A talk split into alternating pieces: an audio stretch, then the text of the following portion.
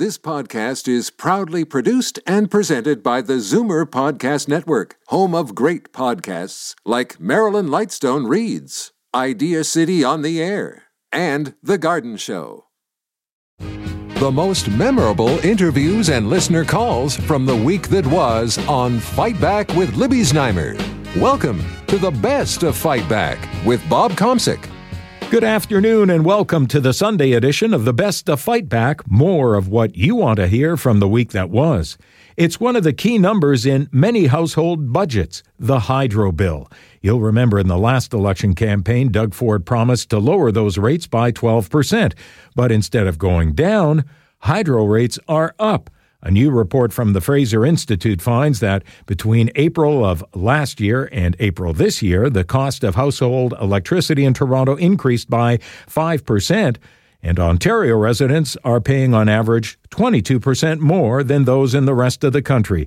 Libby discussed the findings with Fraser Institute's Ken Green, opposition energy critic Peter Tabuns, and political columnist Brian Lilley. Well, simply put, it's because there were some bad decisions made in the past regarding managing Ontario's energy system, shifting the balance of power away from coal toward natural gas, and then having some trouble getting the natural gas done. Also, there's a, there's a shift toward renewable power, which in the part of your power bill that's called the global adjustment, mm-hmm. uh, the renewables are 34% of that part of your bill. And yet they produce a very small amount of electricity in Ontario. And so those keep going up and that ripples through your your hydro bill. Uh, but it's not the actual cost of generating power. It's it's a bit of a grab bag of renewables plus maintenance things for different parts of the system, plus decisions that were made to cancel contracts or cancel gas plants or uh, end coal power. So it's a it's a and retire them. So there's a lot in the global adjustment, but that's where your bill's going up. Ken, where does this leave us?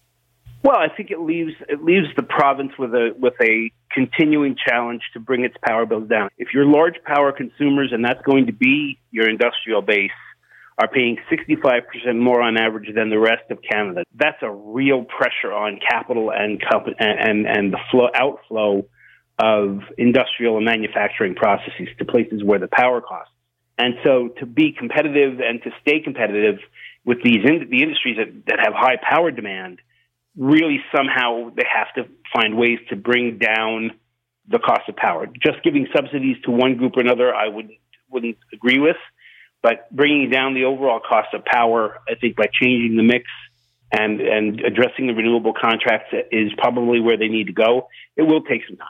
Now, I would like to bring in Peter Tabuns, who is the NDP energy critic, and Brian Lilley, who is a columnist from with the Toronto Sun. What do you make of the Fraser Institute report? For me, this is just a continuation of the story under the Liberals. I mean, they were really bad on energy. Uh, I don't think anyone's going to make an argument to the contrary. Uh, but what's happened is that Doug Ford has just continued on. Uh, in fact, as people can see from rising prices, things are getting worse. Uh, he's not willing to take on the privatization, which is draining a lot of money out of Ontario. He's not willing to stand up for customers when uh, Hydro One holds on to a $2.6 billion gift that the Liberals gave them when they privatized them. Uh, and I don't see any action, frankly, on the promise he made to lower bills by a further 12%. I asked him about that in the legislature the other day, and what I got was a lot of mumbling and gobbledygook. I mean, they they have no concrete plan for actually bringing this under control. That's pretty obvious. If they had it, uh, you have to ask, well, why aren't they applying it? Is this uh, another case where maybe uh, Doug Ford promised, you know, more than he could actually deliver? It really could be, and uh, but this is a promise that he has to deliver on. And I may be completely opposed to the idea of borrowing money to, you know, subsidize bills over the long term. I think hydro rates should be lower, but is that the right way to do it? It goes against my political instincts. But the premier promised it. And it was a major promise in the election campaign to deal with hydro rates. Now, they've had some luck. Peter may disagree with some of it, but they have had some luck. The crazy uh, increases that we were seeing under the Liberals have stopped. Some of the bad contracts that were given out that they could get out of were canceled, and I think that's a good thing. Uh, but you're still getting uh, up 5% or 12%, depending on how you measure it. This, uh, oh, sorry, it was 12% promise. It's up yep. 5% annually. Right. most recently, a regulated 1.8% uh, increase. Well, that's going up, not down, and, and he's got to reverse it. So the Premier has spoken to this since my first column a couple of weeks ago.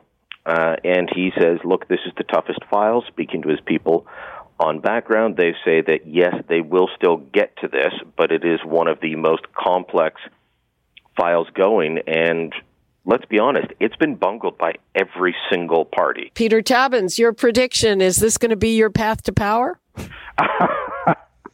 um, you know, I think that, that Ford made a promise that he had no idea how he would keep and is breaking faith with people. Uh, the Liberals were really bad on this file. Ford is turning out to be worse, and I think people will be very angry and very bitter about the state of things in the next few years because these bills are headed up. The Fraser Institute's Ken Green, opposition energy critic Peter Tabuns, and political columnist Brian Lilley. You're listening to the best of Fight Back. I'm Bob Komsic for Jane Brown. The old saying goes that only two things are inevitable death and taxes. But what is not cast in stone is how much of your hard earned money will go to the CRA as opposed to your loved ones and your favorite charities. Making sure the most cash gets to the right place takes some planning. Joining Libby in studio with his top tips, financial planner Mark Halpern, CEO of wealthinsurance.com. They don't want to talk about death, and they certainly don't want to talk about taxes. I know every year when tax season rolls around, it's not my favorite subject with with accountants, but this is really a, about estate taxes. You know, we all have taxes as we're alive: our income taxes, our HST, gas tax, tobacco, whatever. But uh, most Canadians are not aware of the fact that there's a big tax bill um, upon death in in Canada, in Ontario as well. And once they realize that, it gets their attention because the good news is they can do some planning to actually preserve their estate for their family or charities they care about. But it requires doing some planning as opposed to investing. Okay, yeah, and uh, it's interesting that that's called the it's called the final tax return, da da da da. The terminal return. It the sounds very Star return. Trek, you know, or some, yeah. So, so just to, as a very, very high level, you know, you can meet somebody who has a $5 million net worth, but uh, they don't realize that that net worth might only be worth 3 million to their family. Why? Because if you have any registered money, meaning RSPs or RRIFs, and you don't have a spouse to roll that over to on a tax free basis, then the government wants 54% of anything over $220,000. That means if you have a million dollar RSP or RRIF, that means the government's getting 540,000 of that and your family gets 460. You could also have uh, appreciated investment real estate, not your principal residence, but real estate or an investment portfolio that's appreciated or a business. And the government is going to want 27% of the gains on that. And then if you have a, any money in a holding company and you need to get it out to your family, there's a potential dividend tax or a double tax there of 47% or more. And then, of course, you also have probate taxes, one and a half percent. So you really need to sort of dig a little deeper, get some crystallization in terms of what are your taxes so that you can actually deal with it now while the sun is shining and, and use some assets that you're not spending. You're just paying taxes on to actually preserve your estate. Yeah. It's a lot to think about. It's, it's a lot to pay out. And I guess it's an unpleasant thing to think about. And then other people think, well, hey, it's not going to be my problem, is it?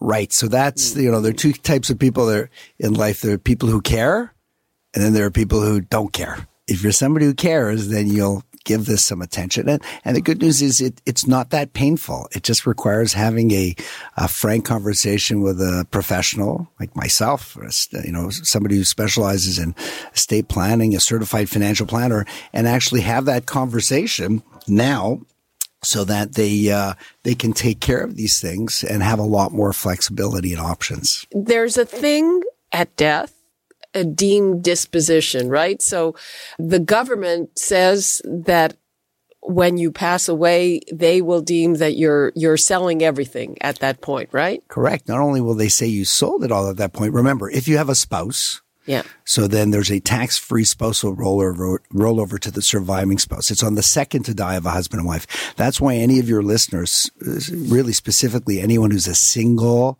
divorced or widowed person, then yeah, there is a deemed disposition upon their death and the government assumes they've sold everything at fair market value. And that's the no, that's sort of the benchmark for where they say, here's what you paid for it or here's what it's worth today, the market value. Here's what you paid for it. And depending on if it's a, if it's a capital gain or if it's a, a tax, the taxes can be anywhere between 27 and 54%. Is there anything else you want to leave us with? Uh, just again, it's, you know, timing is everything. We make our uh, RSP contributions on March the 1st because there's a deadline. deadline. We pay taxes on April 30th because there's a deadline. deadline. If we don't put a deadline to this, then it never gets done and we get, and we're worse for wear on that. So I have like a bit of a 72 hour rule. If anybody's been listening and says, Hey, this makes sense, do something within the next 72 hours. Otherwise, what happens is, okay, we're back to sleep. And I know you're looking at me. yeah. I, I think the only reason you keep inviting me back here is so that eventually you'll take care of all those things too. Stop blushing. Okay. I can see the blush financial planner Mark Halpern, CEO of wealthinsurance.com. I'm Bob Komsic, and this is Zoomer Radio's Best to Fight Back. Imagine you or a loved one has to go in for surgery. Of all the things you worry about, and there are many, having, say, a sponge, a scalpel, or rubber glove left inside your body is probably the last thing you think about. Well, think again. The past two years, 553 foreign objects were left behind in patients after surgery. That's a 14% hike in the rate over five years and twice the average rate of 12 other reporting countries. Tracy Johnson of the Canadian Institute for Health Information, which conducted the study, as well as Sandi Kossey of the Canadian Patient Safety Institute and Linda Hughes, co chair of Patients for Patient Safety Canada, joined Libby Znaimer to discuss we've been comparing ourselves to the OECD for a while now. So we have understood that patient safety is one of those areas where we are lagging behind. We've seen some improvement in some of the indicators, but generally for the OB trauma and tears, for post op complications like blood clots and foreign body left in, we are below the OECD average. Let's go to uh, Linda. Were you surprised? Uh, no, I was not surprised at all. And in fact, um, these statistics show a small part of the story regarding the crisis we have in Canada related to preventable harm. Um, we have about 28,000 deaths per year in Canada that could be prevented. So these are just some of the examples. Uh, but I do want to talk a bit about, like two months ago, a friend died of a preventable lung clot after a knee replacement. So so sorry after a knee replacement, which mm-hmm. is considered so a pretty routine. Stats, um, you know, I guess he's one of those. Uh, but on the flip side, uh, another friend had an uneventful recovery from a knee replacement, and his quality of life has drastically improved. So it's not every knee pla- knee trans knee knee uh, replacement or hip replacement that ends up in blood clots. They can be prevented and it's unfortunate that they're not. Okay, Sandi, uh, your take. Were you surprised by this number? No, we were not surprised, unfortunately. Although we do know there's been a, a, great deal of work and a lot of improvement efforts right across the country to ensure high quality, safe healthcare for the people that expect and deserve it. Um, but unfortunately, sometimes these things do happen, and this data is an opportunity for improvement. So great that Canada is collecting such information and robust information through the Canadian Institute for Health Information. And this is just a, a, a big, strong signal for us to start focusing our improvement efforts based on this alarming data. How would you start to address this? Um, I think we need the public to really understand that we do have uh, safety issues in our healthcare system. And if the public begin to understand this, a couple of things will happen, I think. Be, first of all, there'll be an outcry, and our politicians and everybody else who's, in, you know, sets policies and regulations and does funding, etc., will pay attention if the public starts to have an outcry about this situation. So I think that's very important. But also, I think when the public is more aware of, um, you know, that there are safety concerns, I think that they perhaps themselves will take a different approach to um, obtaining health care and start to think about what they can do as well to to try and keep themselves safe. And there are some things that people can do. Um, unfavorable reactions to medications are often a cause of harm, um, especially in older people who are taking many multiple medications. And so I think we all need to take responsibility to know what medications we're on and ask about can we get off some of them and ask about how they should be monitored and ask about what are the interactions between all of these medications. And one of the things that Patients for Patient Safety Canada has been involved in in developing is uh, a little poster called Five Questions to Ask About Your Medications. And there are uh, five questions that I guess we developed a couple of years ago along with CPSI and the Institute for Safe Medication Practice. I see it everywhere I am in Winnipeg when I'm in an elevator in a hospital where um, on posters everywhere. And my understanding is is that it has you know, been translated into 30 or 40 languages. It's being spread across the country. Um, that's an important, ex- I, one example I'd like to give about how we ourselves can start to take some responsibility ourselves as well. Tracy Johnson of the Canadian Institute for Health Information, Sandi Kossey of the Canadian Patient Safety Institute, and Linda Hughes, co chair of Patients for Patient Safety Canada. You're listening to the best of Fight Back. I'm Bob Komsic.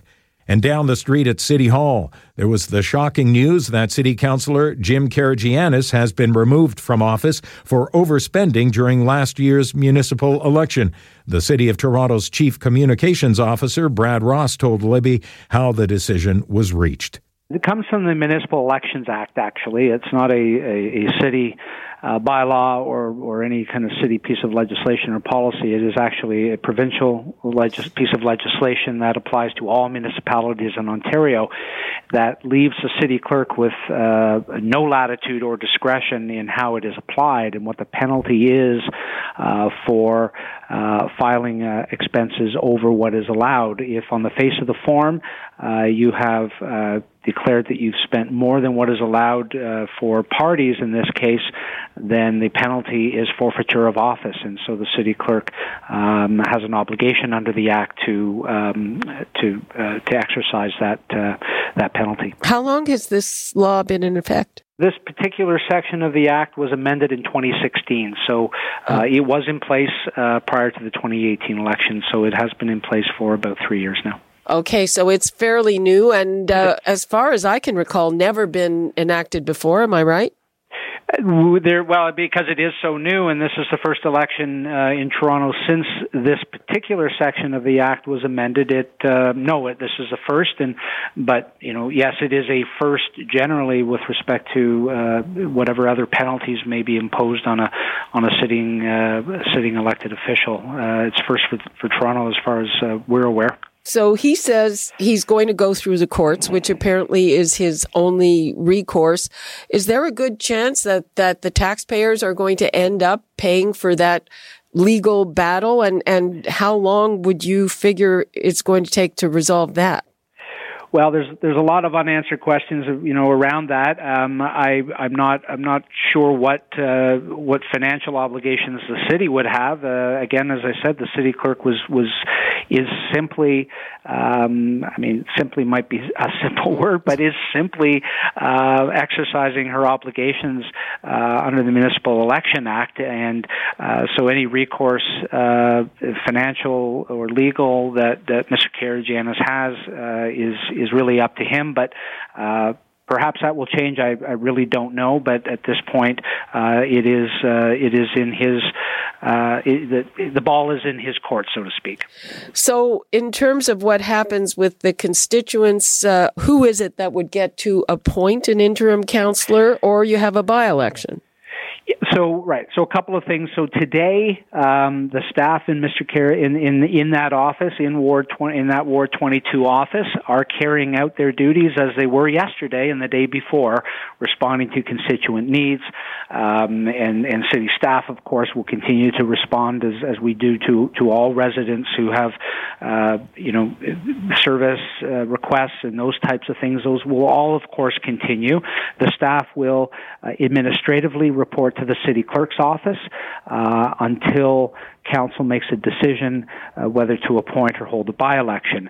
So at the November 26th meeting of council, the city clerk, um, what will happen, city clerk will, will provide a report to council where they will then uh, officially declare that seat vacant, and then they'll have 60 days to decide whether to appoint um, a councillor to that uh, to that ward or to hold a by election, and so that will that that'll be a few more months before that uh, those next steps are determined. But in the meantime, the residents of Ward 22 will continue to uh, receive service as they did uh, as they have you know, prior to yesterday. Now, of course, uh, when the number of wards was reduced in the last election, Karygiannis beat out Norm Kelly. But I gather there is perhaps already a draft Norm Kelly movement under underway?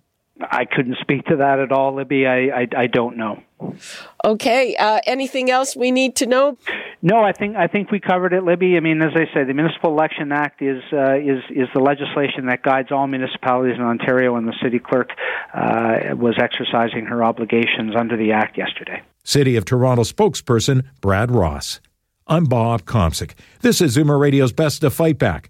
Fight Back with Libby Znaimer brings you comprehensive coverage of the news stories that interest you and your reaction to them on the phones. We've gone through the audio, and here are some of the best calls of the week. Case and Caledon called to say he's had enough of time changes and wants to go to daylight saving time permanently. I'm with uh, BC all the way. I think if you take the same vote in Ontario, you would probably get the same response with more people wanting daylight saving time permanently. I just would like the extra time at night to do some work outside, uh, and I think um, that's a pretty good argument.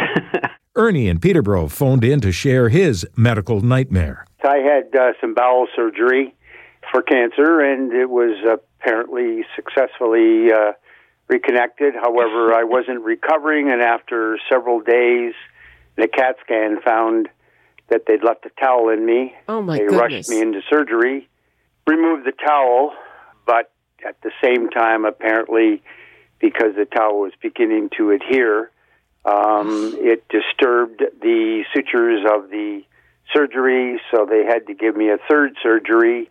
Of course, the surgery came in and said, uh, you know, never happened in 14 years, and I'm very sorry.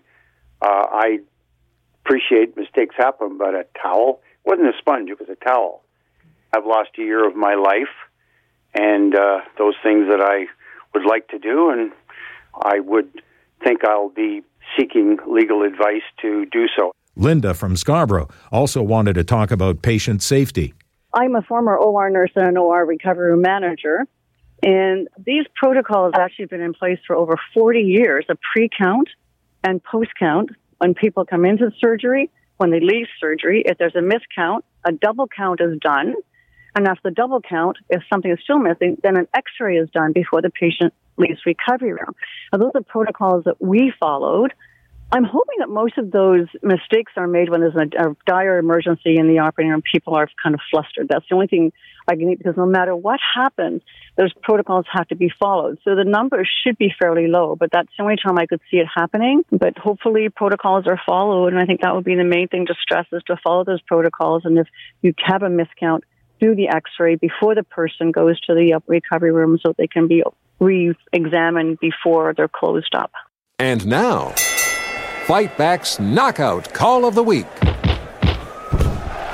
There were a lot of great calls this week, but the winner of the Fight Back Knockout Call of the Week comes from Diane in Toronto, who called to say she's decided she'll always get the flu shot on an annual basis. I'm 70, 70 years old, and um, I hesitated for a lot of years, decades even, to getting getting the flu shot because I had two bad reactions to it. And I remember phoning your show a few years ago, and I forget whether it was you or Jane that very gently suggested it'd be a good thing to uh, you know talk to my doctor about it. I had one last year without any reaction whatsoever. So I'm going to see my doctor this Wednesday, and I'm going to I'm going to go for this, this flu shot again. You know, I just built up this fear in my mind that it wouldn't be a good thing, and uh, I had no problem with it, and uh, I'm all ready to go again.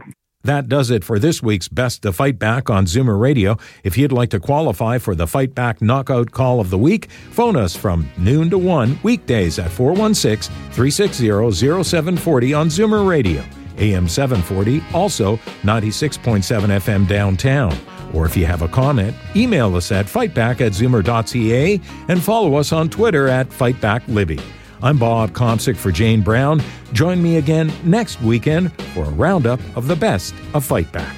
The best of Fight Back is produced by Jane Brown, Justin Eacock, and Zeev Hadi, with technical production by Kelly Robotham. Executive producer Moses Znaimer. You're listening to an exclusive podcast of Fight Back on Zoomer Radio, heard weekdays from noon to one.